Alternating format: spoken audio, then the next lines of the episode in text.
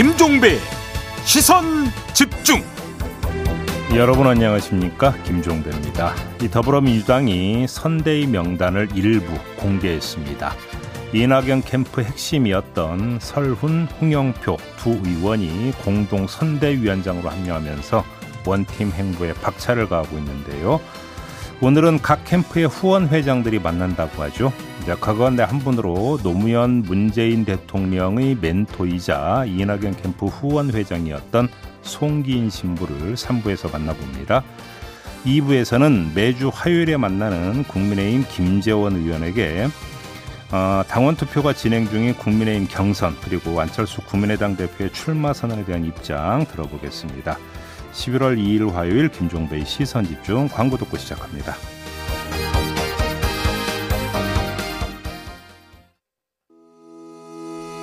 시선 집중은 촌철님들의 다양한 목소리를 기다립니다. 짧은 건 50원, 긴 건 100원인 문자 메시지 샵 8001번, 스마트 라디오 미니와 유튜브 라이브로도 시선 집중과 함께 하실 수 있습니다.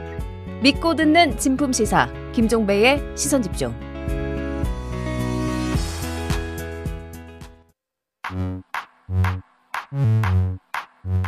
뉴욕에 뉴욕타임즈가 있다면 시선 집중에는 JB타임즈가 있다 촌철살인 뉴스 총정리 JB타임즈 더 막내 작가와 함께 시선 집중의 문을 열겠습니다. 어서 오세요. 네, 안녕하세요. 더막갑니다. 네. 11월 2일 아침 기분 좋으시라고 제가 이런 댓글로 소개를 할게요. 시작을 할게요. 스티그마 님이 종배형 외모가 지난번에 보니까 중국에서 권장하는 아이들의 표준과 비슷해서 깜놀랐습니다. 평론계의 아이돌 종배형 화이팅이라고 보내주셨네요. 중국에서 어떻게 권장하고 있는데요? 갑자기 경계 모드가 지금 꽃미남은 아니에요. 중국이 이제 꽃미남과 여성 같은 외모를 가진 아이돌은 좀 지향을 하고 이런 약간 표준형을 좀 냈다 뭐 이런 기사를 언뜻 본 것 같은데 어. 읽다 보니 칭찬인가 약간 음 방어법인가 궁금하긴 하지만 아무튼 여튼 평론계 아이돌의 왜 표준형이라고 식전 보내주셨습니다. 대바람부터 매겨요 매기길 아니 좀 칭찬 댓글이라고 읽은 건데 읽다 보니까 예, 그랬네요. 네 넘어가시죠. A 스타일 것이죠. 네.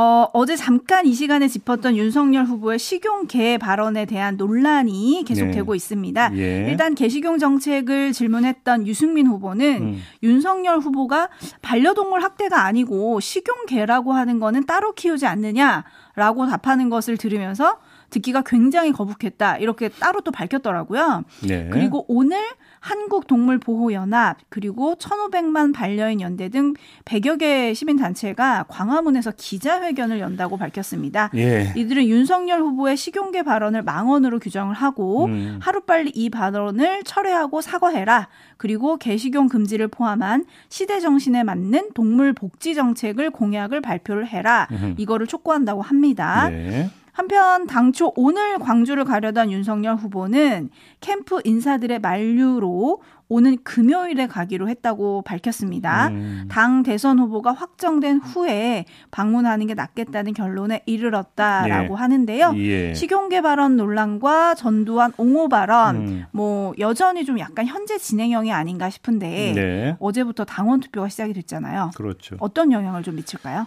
광주 방문 일정을 연기한 건 한마디로 이야기를 하면 지금 시점이 어떤 시점이냐면 떨어지는 낙엽도 피해 가야 되는 시점이기 때문이다. 음, 이렇게 정리를 하면 될 것 같습니다. 네. 다시 말해서 어떤 돌발 상황이 발생할지 모른다라고 한다면 일단은 피해야 되는 시점.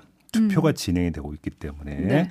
그렇기 때문에 일단은 투표가 끝날 때까지는 미루자 이런 판단을 한 것 같아요.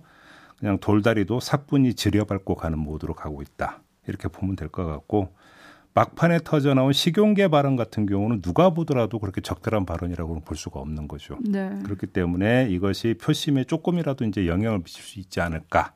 뭐 이런 어떤 진단은 나올 수 있는데 긍정적 요인은 아니라는 것은 분명한 사실인 것 같아요. 음, 네. 그러니까요. 네, 그리고 뭐 이순애님 같은 경우는 이제 태어날 때부터 식용계는 없습니다. 이런 말이 사실 어제부터 굉장히 많이 나왔거든요. 그러니까 뭐 최근도 그렇다라고 제가 단정은 안 하겠습니다만 제 어릴 때의 경험을 놓고 보면 이른바 개장수라는 분들이 동네 동네 돌아다니셨거든요. 아, 왜 돌아다녔습니까? 왜 개, 돌아다녔냐고요? 예, 개 잡으러 돌아다니고 했거든요. 그렇죠. 네. 그러면 그, 그 잡으러 다니는 개는 어느 개입니까? 식용개로 태어났던 개인가요? 집에서 키우던 개거든요. 그잖아요. 음, 그렇죠. 뭐 여기서 뭐 답 다 나오는 거 아닌가요? 네. 그죠? 네. 그러니까요. 그리고 이제 검찰이 어제 스폰서 의혹, 의혹을 받고 있는 윤우진 전 세무서장 소환 조사를 했다고 하던데 네. 그리고 또 아내죠 김건희 씨에 대해서는 이제 국민대 관련해서는 교육부가 또 감사를 한다고 하고요. 네. 뭐 이런 모든 것들이 또 윤석열 후보에게 영향을 미치지 않을까. 뭐 여러 가지 요인들이 있죠. 근데 이제 맷집이 강하다라는 이야기를 어제 했던 것 아, 같은데요. 네, 본인이 했더라고요. 네. 예. 아무튼 일단은 좀 1차 관문은 경선이기 때문에 그러니까 금요일까지는 그 피해 간다, 네. 조심한다 이런 네. 모두를 뭔가 장착을 했다고 보면 될 것 같습니다. 어제 첫날 투표율이 굉장히 높았는데 음. 뭐 윤석열 캠프는 윤석열 캠프대로 홍준표 캠프는 홍준표 캠프대로 서로 본인들에게 유리하다 이런 논평을 내기도 했더라고요. 네, 관련해서는 잠시 후 2부 김재현 최고위원과 더 짚어보도록 하겠고요. 네. 뉴스와 분석이 함께하는 JB타임즈 오늘 주목할 뉴스들 챙겨드리겠습니다. 음. 첫 번째 뉴스는 어떤 건가요? 민주당이 오늘 메머드급 선관위를 아, 선관위란다 선대위를 발족을 시킵니다. 네네. 참여 면면을 보면 어제 전한 그대로 소속 의원 전원이 포진되는 것 같습니다. 워낙 직함이 많아갖고 특별히 따로 강조점을 둬서 전하기도 어려울 정도 뭐 이렇게 이야기를 해야 될 것 같은데 그냥 모든 의원이 전문성 또는 상임위에 맞게 각각의 파트에 이름을 올렸다 이렇게 보면 될 것 같아요. 네. 자 이제 체크할 점은 그러면 면면이 아니라 운영이 될 거다. 운영이요? 예. 소속 의원 전체가 포진해서 용광로급의 화합 모드를 연출하는 것까지는 뭐 당연히 좋은 거겠죠. 이걸 네. 반대할 사람이 누가 있겠습니까? 근데 이 이야기는 그만큼 선대위 조직이 복잡해진다는 뜻도 함께 담고 있는 이야기입니다. 음. 그래서 운영이 더 중요해진다는 이야기인 거죠. 너무나 네. 단순한 이야기잖아요. 자, 한 예를 들어 드리겠습니다. 어제 우상호 의원이 국민지원금 추가 지급 주장에 대해서 쓴소리를 했습니다. 음. 당에서 오랫동안 정부와 상의하고 논의한 내용들에 대해 결정된 듯이 혹은 요구하듯이 하면 당에 굉장히 어렵다. 후보가 이 문제에 대해 당과 논의를 했어야 한다. 이런 말을 했습니다. 오. 자, 이건 불협화음으로 규정을 해도 됩니다. 다른 목소리가 나오고 있는 거지 않습니까? 네. 자, 불협 이렇게 불협화음이 생기면 뒤따르는 얘기가 뭡니까? 비선 또는 문고리 논란입니다. 음. 자, 이건 어느 선대위에서나 사실은 나왔던 얘기예요. 그러니까 항상 선대위가 출범을 하고 이제 대선전이 본격화되면 이 선거전이라고 하는 것은 기한이 정해져 있는 거지 않습니까? 네. 거기다 거기다 가장 격렬한 정치 공방이 오가는 과정이잖아요. 이러다 보니까 즉각 즉각 대응은 기본이 되는 건데 문제는 선대위에서 민주적 의사 수렴 과정을 거쳐 갖고 대응한다라고 하는 것은 현실적으로 참 어려운 부분이 있거든요. 음. 이렇게 되다 보니까 효율적이고 어, 속전속결에 능한 의사 결정 과정을 거치게 되고 그러다 보면 비선 또는 문고리라고 하는 이야기가 나오게 되는 거죠. 결정이 소수에 의해서 이루어진다. 이런 이야기가 되면서 이거는 이전 대선 여야 어느 후보를 막론하고 선대위가 꾸려지면 다 나왔던 이야기인데 이번 그 선대위처럼 메모드급으로 꾸려지면 이 이야기가 더 세게 따라붙을 수가 있다는 겁니다. 안에서 다른 이야기가 나올 가능성이 또 그만큼 커지기 때문에 네. 더더군다나 그렇게 되는 거 아니겠습니까? 네. 이걸 못 막으면 용광로 선대위는 봉숭아 선대위로 비춰질 수가 있다. 음. 이게 제가 볼 때는 경계해야 될 문제라고 보는데요. 네. 그러면 뭐 상대 진영이나 적대 언론은 선거 운동의 오징어 땅콩으로 그 불협화음을 계속 키우려 하지 않겠습니까? 음. 이것들을 어떻게 막아낼 수 있느냐? 음. 이게 그 관건이 될 것이다. 이렇게 봐야 될 것 같습니다. 김종인 님이 사공이 많으면 배가 산으로 간다죠. 음. 큰 사공이 무게 중심을 잘 잡는 선대위가 되길 빕니다라고 해줬는데 그렇습니다. 그러면 이 운영의 묘는 누가 살려야 합니까? 누가 후보가- 키를 줘야 돼요? 후보가 키를 줘야 되는 거죠. 후보가? 어, 당연히 후보가 키를 줘야 되는 것 아니겠습니까? 음. 그렇게 봐야 될 것 같습니다. 성재경 님이 자리 주고 다독이고 라고 해줬는데 그 이낙연 캠프 인사들이 어떤 직책을 맡을지도 굉장히 관심이었잖아요. 네. 일단 서른 의원이랑 홍영표 의원 같은 경우는 공동선거대책위원장에 이름을 올렸습니다. 네. 뭐 이렇게 되면은 성재경 님이 자리 주고 다독이고라고 올려주시는 게 어떻게 되는 건가요? 이제 오늘 그 선대위 발족식이 있게 되죠. 네. 여기서 이제 화합하는 모습을 이제 보이지 않겠습니까? 서로 손 맞잡고 뭐, 막 지켜 올린다든지 이런 모습들이 이제 연출이 되겠죠. 근데 이제 그거는 일회성 이벤트인 것이고 네. 문제는 이제 과정에서 특히 이제 정책 관련해서 오히려 대야 관계에 있어서는 별로 불협화음이 나올 것 같지는 않습니다. 음. 어차피 이제 상대 진영 후보를 견제하고 공격하는 데 있어서는 굳이 뭐 이견이 뭐 나타날 여지는 없겠죠. 중요한 것은 정책을 다듬고 개발하는 과정에서 아마 여러 가지 이야기가 쏟아져 나올 가능성이 있는데 이것이 어떻게 조정될 것이냐라고 하는 문제. 이것이 캠프에 몸담았던 인사들의 면면하고 결이 같을 수가 있다라는 것이죠. 음.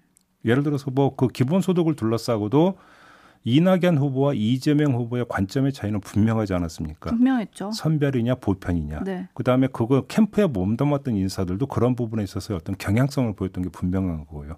이것이 정책에 대한 입장 차이로 그대로 또 노정이 될 수가 있다. 음. 이걸 좀 봐야 된다는 거죠. 네. 그리고 또 관심을 모았던 2030 여성 등 깜짝 원외 인사는 아직은 안 보이더라고요. 그렇죠? 오늘 뭐 보일지 모르겠는데. 제가 어제 그래서 인터뷰 때 말씀드렸잖아요. 깜짝 인사를 물어보는 거 바보 같은 네, 짓이죠. 그렇죠. 안 가르쳐 주겠죠? 네. 네, 안 가르쳐 주겠죠. 네. 한번 지켜보도록 하고요. 네. 선대의 명칭이 어제 이제 박찬대 대변인이 대한민국 대전환이라고 이제 언급을 해 줬는데 음, 이대로 확정이 될지도 조금 궁금하긴 합니다. 왜냐하면 지난 서울시장 재보궐에서 박영선 후보의 표어도 서울시 대전환이었거든요. 네. 민주당이 대전환을 꽤 좋아하는 것 같은데 확 와닿지는 않아서 제 입은 어떠세요? 바로 그건데요. 확 와닿지는 않죠. 근데 확 체감은 하고 있죠.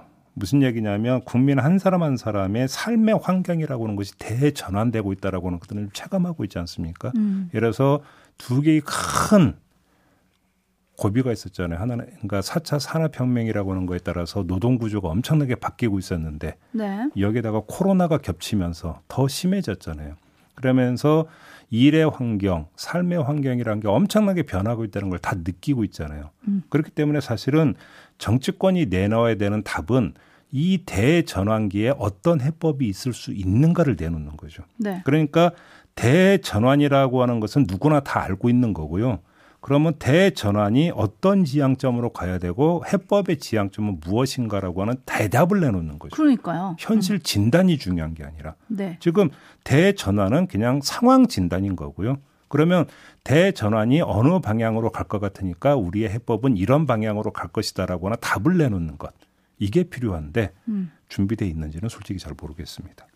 그러니까요. 그리고 이재명 후보가 어제 광복회를 방문을 해서 역대 기관장들의 친일 행적을 표시해야 한다라고 음. 했거든요. 네. 전 국민 재난지원금에 이은 또 하나의 정책적 소신 발언이라고 봐야 할지 음. 조금 아침에 논란을 실은 기사들이 있더라고요. 이거 효과는 좀 어떻게 봐야 이건 될까요? 소신 발언이라고 봐야 될 것 같은데 일단 두 가지를 봐야죠. 첫째, 이 발언이 나왔던 게 어디입니까? 광복회를 방문한 자리에서 질문을 받고 했던 것이니까 네. 뭐 이것이 어떤 뭐냐면 전혀 뭐 그 성격이 다른 공간에서 작심하고 했던 발언이 아니라고 하는 점을 일단은 좀그 감안을 해야 되는 거고요. 또 한 가지는 그런다 하더라도 이것이 백지 상태에서 갑자기 불쑥 그가 꺼낸 아이디어가 아니라 경기도에서는 일부 추진을 해왔던 그리고 추진하려고 했던 사업이었잖아요. 그런 점에서 이거를 오히려 이제 그그 전체 차원으로 확대를 해야 된다라고 하는 것은 소신 발언이라고 좀 봐야 되는 거죠. 그리고 만약에 대통령이 된다면 또 실제로 그렇게 할 가능성도 충분히 있다. 네. 이렇게 진단을 해야 될 것 같습니다. 근데 요런 것도 또 편가르기라고 보시는 분들이 계셔가지고 그죠? 근데 아, 민족이라고 하는 부분에 있어서 민족 문제에 있어서는 편이 어떻게 갈리는데요? 그러면 제가 그러니까요. 한번 네, 궁금한 게 그건데요. 네, 알겠습니다. 네. 제이비 타임즈 다음 주목할 뉴스는 오디오로 먼저 만나보시죠. 국민의당 안철수 대표가 준비된 미래와 시대 교체를 내세우며 세 번째 대선 도전을 선언했습니다. 대통령 선거 출마를 선언합니다.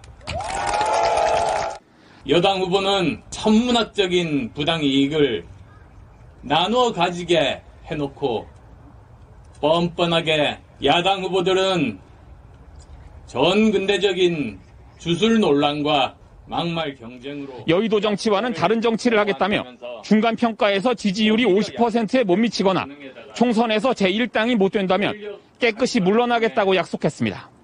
서울시장 보궐선거 당시 했던 대선 불출마 발언에 대해선 서울시장에 당선되면 나가지 않겠다는 뜻이었다며 약속 번복은 아니라고 해명했습니다. 이른바 야권 단일화에도 선을 그었습니다. 저는 당선을 목표로 나왔습니다. 제가 정권 교체할 겁니다. 네. 안철수 대표가 어제 대선 출마 선언을 했습니다. 네. 주목할 점은 그 개인적으로 두 가지를 꼽았는데요. 하나는 서울시장 보궐선거 때 대선 불출마 약속을 한 걸 어떻게 음. 아, 해명하고 설명할 거냐 이게 네. 궁금했는데 서울시장에 당선된다면 도중에 서울시장 그만두고 대선에 나가는 일이 없다는 뜻이었다. 음흠. 이런 식으로 해명하고 넘어갔습니다. 네. 두 번째, 당선되면 임기 중반에 중간 평가를 받아서 국민 신뢰를 50% 이상 받지 못하거나 22대 총선에서 자신이 소속된 정당이 제1당이 못 되면 깨끗하게 물러나겠다. 이건 좀 그 새로운 카드였죠. 자, 한번 평가를 해볼 텐데요. 네. 서울시장 관련해서는 뭐 우리 촌철님들이 충분히 평가할 거니까 저는 뭐 건너뛰겠고요. 자신에 대한 평가 관련해서만 말씀드리겠습니다. 두 측면으로 나누겠는데 자 대통령이 돼서 중간 평가를 받겠다라는 거잖아요. 네. 자 그럼 한번 이걸 먼저 여쭤보고 싶은데요. 그럼 지금까지의 안철수에 대한 평가는 별로 중요하지 않은가? 일단 이 점을 한번 먼저 대묻고 음, 싶습니다. 지금까지의 평가요? 2017년 대선에서 50%는커녕 21% 얻었던 지지율 그리고 지금 현재의 지지율 이거는 그러면 본인은 본인에 대한 평가로서 어떻게 받아들이고 있는지 음. 일대 궁금한데 별로 이야기를 하지 않더라고요. 네. 그래서 환기시켜 드리는 거고요. 두 번째는 중간 평가와 총선을 그러니까 동시에 던지지 않았습니까? 네. 근데 22대 총선은 집권한 지 딱 2년 됐을 때 치러지는 선거거든요. 네. 그다음에 우리나라 대통령의 임기는 5년이니까 중간 평가를 한다면 딱 2.5 음. 2.5년이 지나고 해야 되는 거잖아요. 네. 그러면 6개월 차이잖아요. 그럼 따로 실시하는 겁니까? 같이 실시하는 겁니까? 그 두 가지는 총선과 중간 평가 선거는 투표는 어떻게 같이 하는 건가요? 따로 하는 건가요? 근데 어제 그런 얘기를 했거든요. 본인이 속한 정당이 제1정당이 되지 않으면 깨끗이 물러나겠습니다. 요 말도 같이 했어요. 아 그러니까 두 가지 경우의 수를 놓은 거잖아요. 음, 그잖아요. 네. 그러면 같이 한다는? 건지 두 그러니까 따로 한다는 건지도 궁금하고 네. 같이 한다면 어떻게 되는 건지도 궁금하고. 근데 이건 뭐 별로 중요한 것 같지는 않습니다. 올지 안 올지도 모르는 미래니까 뭐 그건 이 정도로만 이야기라고 좀 넘어가도 될 것 같아요. 음. 그잖아요. 다만 이 중간 평가라고 하는 성격을 우리가 좀 잘 헤아려 볼 필요가 있는데요. 대통령 선거에 나서면서 중간 평가 받겠다고 했던 사람이 있었습니다. 노태우 씨였죠. 어. 그렇죠? 근데 물론 안 했습니다. 음. 나중에 식언을 했는데요. 네. 근데 그 노태우 씨가 그러면 왜 그때 중간 평가라고 하는 카드를 던졌을까? 그거는 본인에 대한 그러니까 국민들의 의구심이 있었기 때문이었습니다. 그래서 그 의구심, 저 사람이 정말로 어떤 87년 개헌을 하고 나서 그러니까 처음 치러진 직선제결에서 만약에 대통령이 된다면 국정을 제대로 이끌 수 있을까? 혹시 이전에 어떤 군부 정권은 어떻게 되는 거지? 이런 의구심이 있었기 때문에 그 의구심을 떨쳐내기 위해서 중간 평가를 받겠다라고 하는 호소 전략이었던 거죠. 음. 그러면 자 본인이 그런데 안철수 대표가 지금 중간 평가를 꺼내는 그런 이유는 뭐냐? 역시 그럼 자신에 대한 의구심이 깔려 있다고 보기 때문인가? 그래서 제가 아까 첫 번째 말씀을 드렸던 겁니다. 그럼 지금까지의 평가는 그거는 왜 본인은 어떤 식으로 그러면 그 받아들이고 있는지를 한번 좀 묻고 싶다. 궁금하다고 말씀드린 이유가 거기에 있거든요. 네. 요 답은 저희가 곧 직접 듣게 될 것 같습니다. 네. 네, 그때 한번 물어보도록 하고요. 촌철님들의 반응 몇 개 전해드릴게요. 네. 해바라기님이 마라톤 연마한 것이 이번에 완주하기 위한 것이기를 기대합니다라는 촌철 보내주셨고요. 네. 7322님은 이번에는 끝까지 가려나? 아 다들 완주에 좀 관심이 많으세요. 음. 머라카노님은 철수 안 하기로 약속해주셨고요. 김정원님은 오징어 게임에서 영희도 떴으니 이젠 철수 차례인가요? 라고 해주셨는데 예. 반면에 4829님은 표정이 왜 이렇게 점점 화가 좀 나 계신 것 같죠? 라고 해주셨는데 뭐 눈썹 문신하고 여러 가지 얘기들이 좀 있잖아요. 뭐 음. 요런 얘기들 다 좀 직접 곧 듣게 될 것 같습니다. 네. 조금만 기다려 주시고 단일화에 대한 국민의힘 표정은 잠시 후 2부 김재원 최고위원에게 들어보도록 할게요. 네. 뉴스와 분석이 함께하는 제이비타임즈 다음 주목할 뉴스는 어떤 건가요? 검찰이 김만배, 남욱, 정민용 이 세 사람에 대해 구속영장을 청구를 했습니다. 유동규 씨와 공모해서 화천대유에 최소 651억의 이익을 몰아주고 그만큼 성남도시개발공사에 손해를 입혔다 이런 판단이고요. 유동규 씨와 하천대유 측이 결탁해서 대장동 사업 공모 지침서를 작성했고 이 실무 작업을 정민용 변호사가 맡았으며 유동규 씨가 평가 배점도 불공정하게 조작해 화천대유가 우선 협상자로 선정되도록 했다. 뭐 이런 구체적인 내용이 들어가 있습니다. 네. 이에 따라서 이미 기소한 유동규 씨에 대해서 어, 특경가법상 배임 및 부정처사 후 수뢰죄 혐의도 추가로 적용을 했다고 합니다. 이 여기서 짚을 점이 몇 가지가 좀 있을 것 같은데요. 영장을 청구했다는 건 수사가 상당 부분이 진척이 됐다라는 이야기로 또 이해가 될 수 있는 것 아니겠습니까? 음. 마무리 국면으로도 볼 수 있을 것 같은데요. 네. 이런 전제에서 보면 검찰은 배임의 최고 윗선을 유동규 씨로 보고 있는 것 같습니다. 음흠. 유동규 씨가 기획과 실행의 최고 주체 이런 식으로 지금 돼 있는 거 아니겠습니까? 네. 제가 조금 전에 전해드린 바에 따르면 네. 또 하나 주목할 점은 영장 청구 대상에 정영학 회계사 이름이 빠져 있다라는 겁니다. 수사 개시 단계에서 지적됐던 내용이 있었죠. 검찰이 정영학 녹취록을 따라 수사하는 거 아니냐 이런 지적이 있었는데 음. 이게 그대로 현실화되는 것 아니었느냐 네. 이걸 좀 볼 수가 있는 거죠. 정영학 회계사는 수사에 협조를 했기 때문에 뭐 이런 등등의 이유로 구속영장 청구 대상에서 뺐던 것 아니냐 이렇게 볼 수가 있는 겁니다. 음. 만약 이런 추정이 맞다면 검찰이 배임 및 수뢰 혐의를 입증할 물증을 얼마나 확보했는지부터가 궁금해지는 겁니다. 그렇죠. 네. 그죠? 녹취록을 따라다녔다라고 한다면 네. 아, 이 세 명에 대한 영장 발부 여부를 보면 아무튼 이 그 지금 제가 말씀을 했던 추정이 어느 정도 그럼 현실에 부합하는 추정인지 아닌지는 금방 아마 판별을 할 수 있을 것 같고요. 다만 정영학 회계사에 대해서는 배임 혐의 공범으로는 네, 적시가, 적시가 됐는데. 네. 아마 영장 청구 대상에서 뺐다. 음. 그러니까 뭐냐면 우리 많이 도와줬기 때문에 빼줬다. 이렇게 해석할 수 있는 거고 그럼 많이 도와줬다라고 하는 게 결국은 검찰 수사에서 상당 부분 기여한 바가 크다. 이런 이야기로 연결이 되는 것 아니겠습니까? 음. 그래서 제가 조금 전에 그런 추정을 했던 겁니다. 네, 그래도 뭐 처벌은 면하기 어렵다 이런 분석이 나오기도 하던데 어쨌든 일단 첫 번째 난관은 구속영장 심사가 내일 있는데 음, 거기서 이제 법원의 문턱을 넘느냐 요거겠죠. 그러, 그러겠죠. 그리고 일각에서는 이제 배임에서 이재명 후보를 아예 차단시켜서 음. 수사 배제하는 거 아니냐 뭐 이런 비판도 있기도 하더라고요. 제가 본그 그 영장 내용이 맞다면 이거는 그 이재명 후보하고는 상관이 없다. 음. 배임 문제에 있어서. 그래서 최고 윗선은 유동규다. 네. 이렇게 보고 있는 거죠, 검찰. 그러니까요. 네. 거기에 대해서 이재명 후보 봐주기 아니냐, 뭐 야권에서는 계속, 비- 계속 그런 비판을 하고 있는 거고요. 음.